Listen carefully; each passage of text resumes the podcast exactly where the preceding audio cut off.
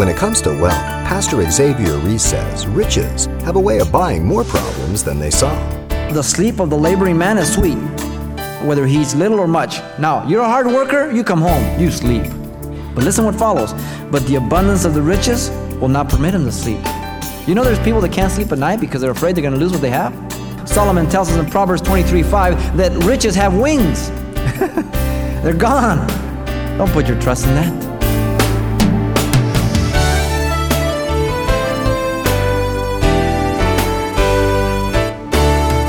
Welcome to Simple Truths, the daily half hour study of God's Word with Xavier Reese, Senior Pastor of Calvary Chapel of Pasadena, California. People who want to get rich fall into temptation and a trap into many foolish and harmful desires that plunge men into ruin and destruction. This simple truth from 1 Timothy 6 presents the harsh reality for those who seek happiness through wealth. And coming up, Pastor Xavier presents a study in which he describes some observations made by King Solomon, who, while in pursuit of pleasure in every way under the sun, discovered nothing but a whole bunch of emptiness. Ecclesiastes chapter 2, verse 1 through 11. The message is entitled The Pursuit of Pleasure. Solomon tells us three things about his experience with pleasure. First of all, Solomon experienced emotional pleasure, verses 1 through 3. Secondly, Solomon experienced physical pleasure, verses 4 through 8. And then thirdly, Solomon experienced the letdown of pleasure, verses 9 through 11. Notice the process and the product. Let's look at the first. Solomon sought to experience emotional pleasure. His purpose was to test by his wisdom the various claims of men under the sun. The man Solomon purposed in his heart by his own personal experience to either affirm or expose the false claims of these things as a fulfillment of life. So you have him going one by one from chapter 2 all the way to chapter 11. All these things that he seeks to find out either true or false as a goal for fulfillment and satisfaction of life. Solomon said, I will test mirth. And the word mirth means gladness, gaiety, or happiness. The problem with happiness is that it is so dependent on external things, the outward circumstance, situations of life.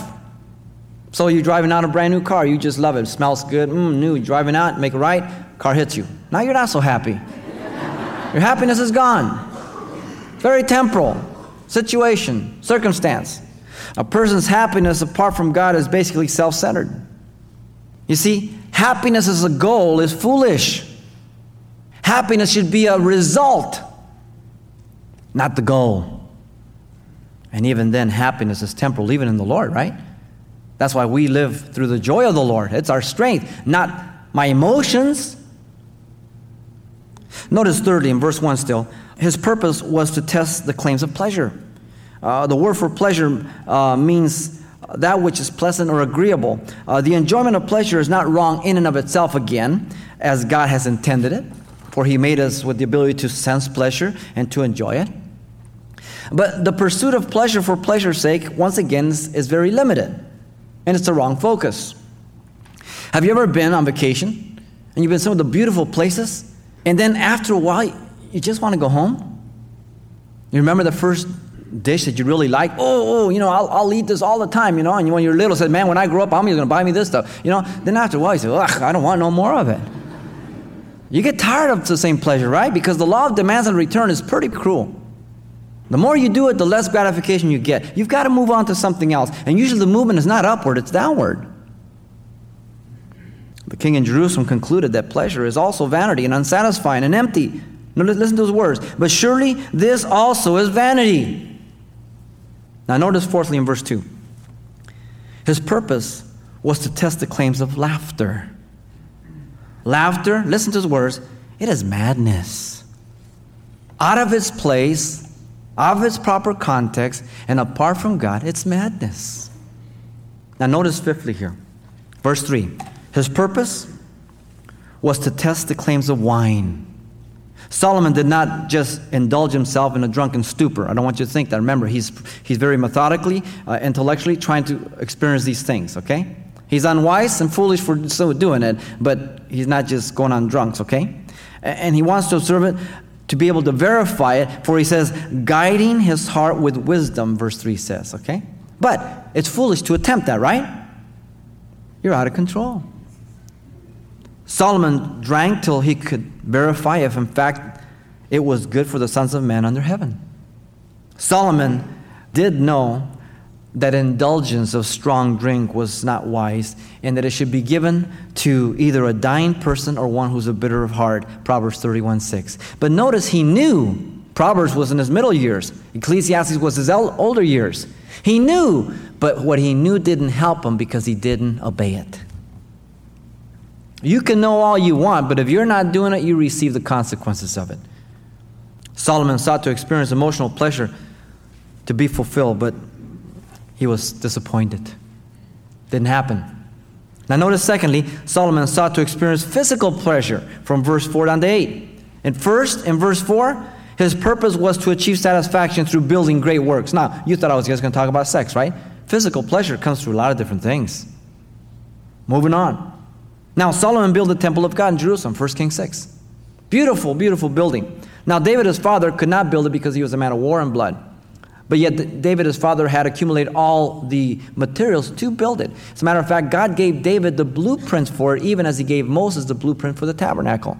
But it was Solomon who built the temple. He built the house of the forest of Lebanon with luxurious wood and costly stones in 1 Kings 7 2 through 7. He planted himself vineyards in his houses. Why? Because vineyards supplied the necessary commodities and also vineyards supplied financial income. This man was a genius at building. Maybe Herod would be the only other one comparable to him in the New Testament. Notice also he built houses for Pharaoh's daughter, who he took to wife in 1 Kings 7 8. Of all daughters, Pharaoh's daughter, Egypt, a type of the world. If you want to get some more of his building endeavors, you can read 1 Kings 9 15 through 28, a whole list of other building endeavors. The man was a builder. More and more and more. One more. Now, notice secondly, verse 5 through 6, that his purpose was to achieve satisfaction through horticulture. So, first building, now horticulture. Now, the science and art of horticulture is cultivating fruits and vegetables and flowers.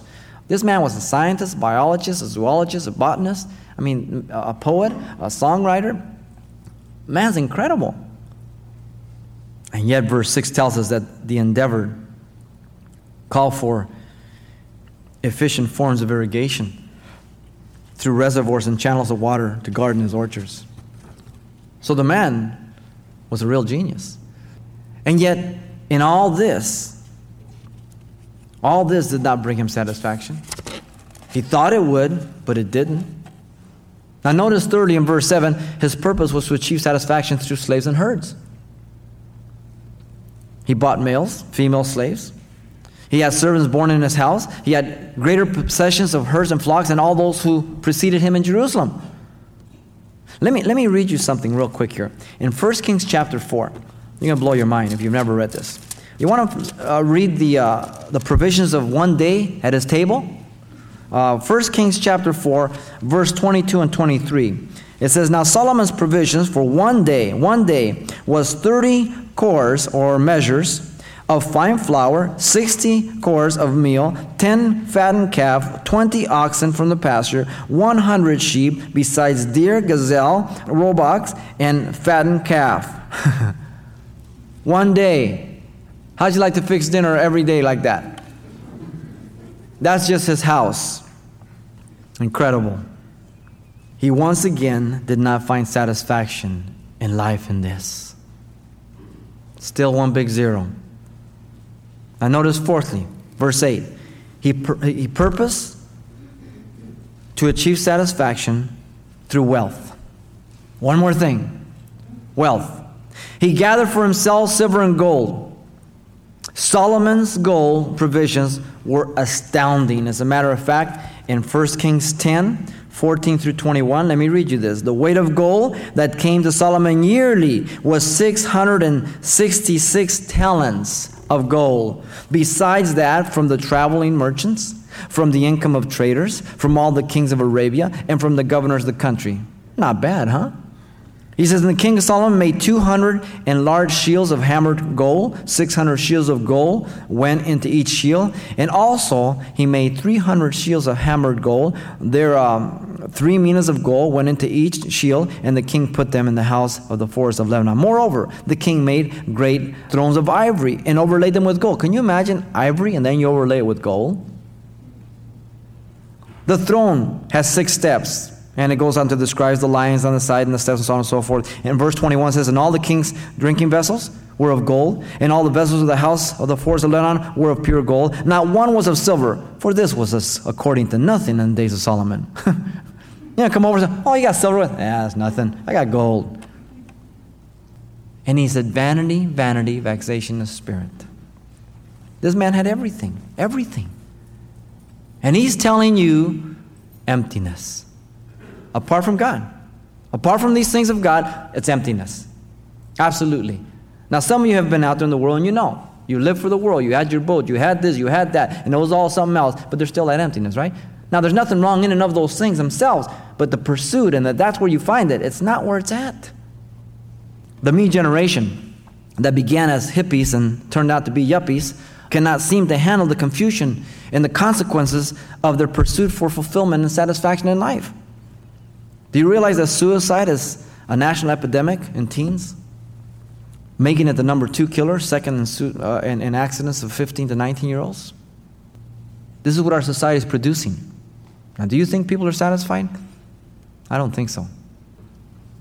You see, what, what we proclaim to be freedom and liberty and satisfaction is, is turning on us. We've sown to the wind, we have reaped the whirlwind. It's not what we make it out to be, is it? Even as Rockefeller, they asked him, How much money is enough? He said, Just a little more.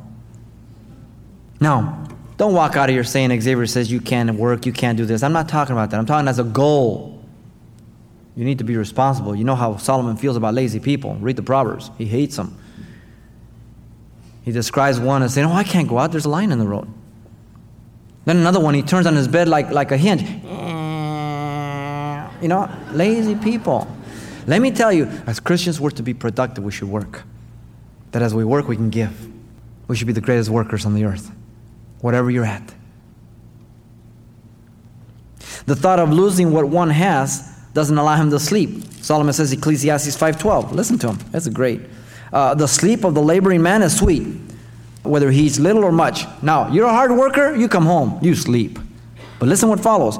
But the abundance of the riches will not permit him to sleep. Whoa. You know there's people that can't sleep at night because they're afraid they're going to lose what they have? Later on, Solomon tells us in Proverbs 23 5 that riches have wings. they're gone.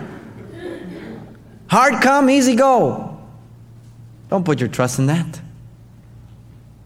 Solomon sought to experience physical pleasure to be fulfilled, but once again, he's disappointed greatly. Now, Solomon sought to express the letdown of his pleasure. The letdown of pleasure in verses 9 through 11. This is his bottom line. This is the conclusion. Notice first in verse 9, he excelled all past kings. His administration is impressive. If you want to look at it, you can look at it in 1 Kings 4 1 through 19. He surpassed all the kings of the earth in riches and in wisdom. 1 Kings 10 23 says. He was told by the queen of Sheba that she had heard of his wisdom in her land and that she did not believe it. But when she came, indeed, the half was not told me. 1 Kings 10 6 through 7. It was sort of just unbelievable. Notice, secondly, in verse 10, he restrained himself from nothing.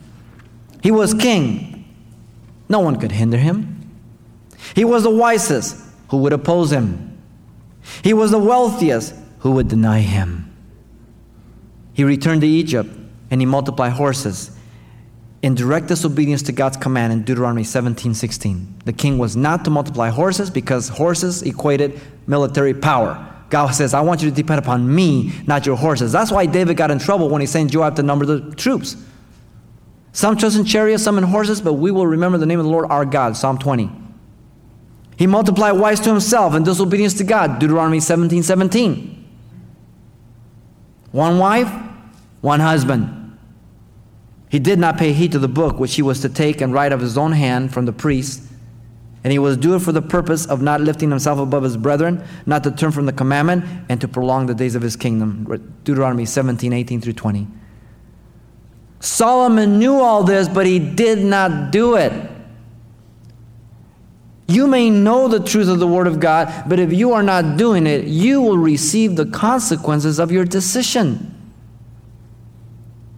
Do not say that God is pleased with your life, or don't think that God is, has approval over your life just because He hasn't wiped you out or something.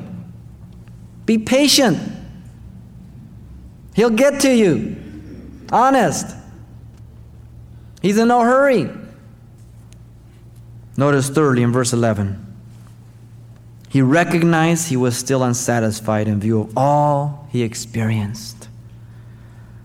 The works he did failed to bring satisfaction or true fulfillment. Notice the works were done by his own personal hand. He did it. The toil and labor he expended was a waste of time. The conclusion was threefold. Don't miss it. First, these things were all vanity. Now remember the context. In and of themselves as a pursuit for fulfillment and satisfaction, right? That's how he's coming across. They did not fill the void of his life, he was still empty. Secondly, these things were like grasping for the wind. That's a good description. They promised so much, yet at the end, there was a longing for more, like the wind that you cannot grab a hold of, unreachable. And thirdly, these things have no eternal profit under the sun. Nothing that a man or a woman does on this earth is of any value for eternity unless it is done for Jesus and directed by Jesus. It may help you here, but it won't help you there. Absolutely not. Allow me to give you some statistics that were presented on Channel 7 on July 30th of 1986 on a special call After the Sexual Revolution, which was basically a look at the social and economic changes that have affected the family and the consequences of the last 30 years of sowing, which meant it went back from 86, 76, 66, 56, from 56 to 86. This was secular. This was not Christian. The opening statement by a woman was illuminating. Listen to her. Quote, The greatest of gifts is freedom of self expression. My personal life has taken a shape that I gave it, and I like it because I chose it. That means that you are a constant innovator of yourself. That is an enormous freedom. End of quote. From 86 back to 56, women have entered the largest numbers of workforce they observed. In 1973, the movement exploded. By 1986, seven of 10 women were working to support the family in order to survive. 63% of couples were bringing home two incomes, and the number was rising dramatically. In 1990, 56% of women work outside the home. One woman stated, quote, "The family has to play a secondary role." Let me repeat that. The family has to take a secondary role. I wonder if she still feels the same. I don't think so. Now, where's the good life we're being told about? The children? They're the casualties. Be around when a father disappoints a son from taking him out that weekend because they're divorced. Be around the hassles of a second or third marriage with blended children and different arrangements. One of the greatest advantages we have in the church is that each of us can help those who are seeking to excel for the mere purpose of finding fulfillment in life by telling them of the lie. Some of you reach very successful careers in the world's eyes, and now you're in Christ, and you can tell people firsthand of the emptiness. That's the community of God. We can help one another, we can tell the truth. We don't play games like we do in the world. This is a great benefit to both the young and to the young married. because there's such a push for young marrieds to want everything all at once. Listen, everything comes in its time. Take the time to be with your children rather than to have the second car. Take the time to be with your children and spend that time rather than to have whatever extra. I guarantee you, after 20 years, you will never regret it. But if you don't, you will regret it after 20 years. I guarantee you. And let me tell you, those 20 years go by too quickly. Another benefit that we have in the church is that those who have come out of the world, having never restrained themselves in the physical pleasure, can dispel the exaggerations, the destruction, and the lies. We can help those. I proclaim the gospel message. I proclaim the standard of the scriptures, not because I lived them out. I was lost. But God help me if I water them down because I never met them. I better warn the young people and I better warn young marriage and I better be there to encourage them and to give them the truth. That's important. We should be telling the truth to young people about the pain and problems of sexual promiscuity before marriage. There's not all it's cracked up to be. Telling the truth about the heartache of lasting consequence that never will go away. You have to live with them. Telling the truth about divorce and the problems that it brings in a second marriage or a third marriage. And if it's not resolved, and if you're not the innocent party, it brings baggage, right? It brings problems. One last benefit that we can all benefit from is by telling people about the blessing of having walked with Jesus. We know more than ever before how empty and unsatisfied the world is having walked with Jesus. Oh, that's the greatest testimony. I can tell you exactly what it is to walk with Jesus. You understand me? The emotional pleasures that we experience as happiness and laughter in this life are acknowledged, but they are not the measure of the fulfillment of my life. The benefit of physical pleasure are those allowed by God in their proper place, and they're okay, but they're not the pursuit to fulfill my life. I mean, I think for God to give me a wife and for me to be able to enjoy her all the days of my life is what a privilege. But it's a very small portion of my life in comparison to all of life. But it has its place. What a bag of goods the world has sold us. Solomon sought to express the letdown of pleasure to be fulfilled. Are you being truthful about the emptiness of pleasure? Or are you still propagating that false lie? I hope not. Do you realize that the average household spends more money on entertainment than it does on clothing, healthcare, furniture, and gasoline? We have become a pleasure mania society, and we are experiencing the same as Solomon. Solomon experienced emotional pleasure, but he was unsatisfied. Solomon experienced physical pleasure, but he was unsatisfied. Solomon experienced the letdown of pleasure, and he declared it. How about you? Great counsel. What a blessing. What an encouragement. What a benefit it is for us. Pastor Xavier Reese, imparting the wisdom of King Solomon with a warning of the dangers in pursuing happiness in the wrong way. Hear this program again at the radio listings link by logging on to calvarychapelpasadena.com. And today's study, drawn from a series of Solomon's writings in the book of Ecclesiastes, is titled The Pursuit of Pleasure and is also available on CD for just $4. Everything we shared last time will be included as well, so it makes a convenient way to study the message more in depth at your own pace. So the title to ask for once more is The Pursuit of Pleasure, or simply mention today's date.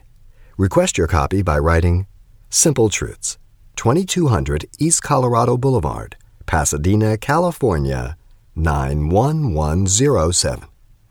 Or to make your request by phone, call 800 926 1485. Again, that's 800 926 1485. Or the address once again is Simple Truths, 2200 East Colorado Boulevard, Pasadena, California 91107. And thanks for mentioning the call letters of this station when you get in touch. This helps us monitor the effectiveness of our broadcast ministry. What good can come out of bad? Well, for starters, Scripture says tribulation produces patience. Patience brings perseverance. Perseverance develops character, and character fosters hope. Join us for more simple truths on the pursuit of pleasure next time with Pastor Xavier Reese.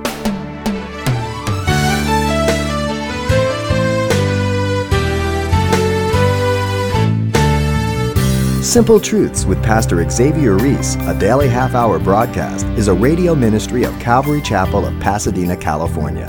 www.calvarychapelpasadena.com.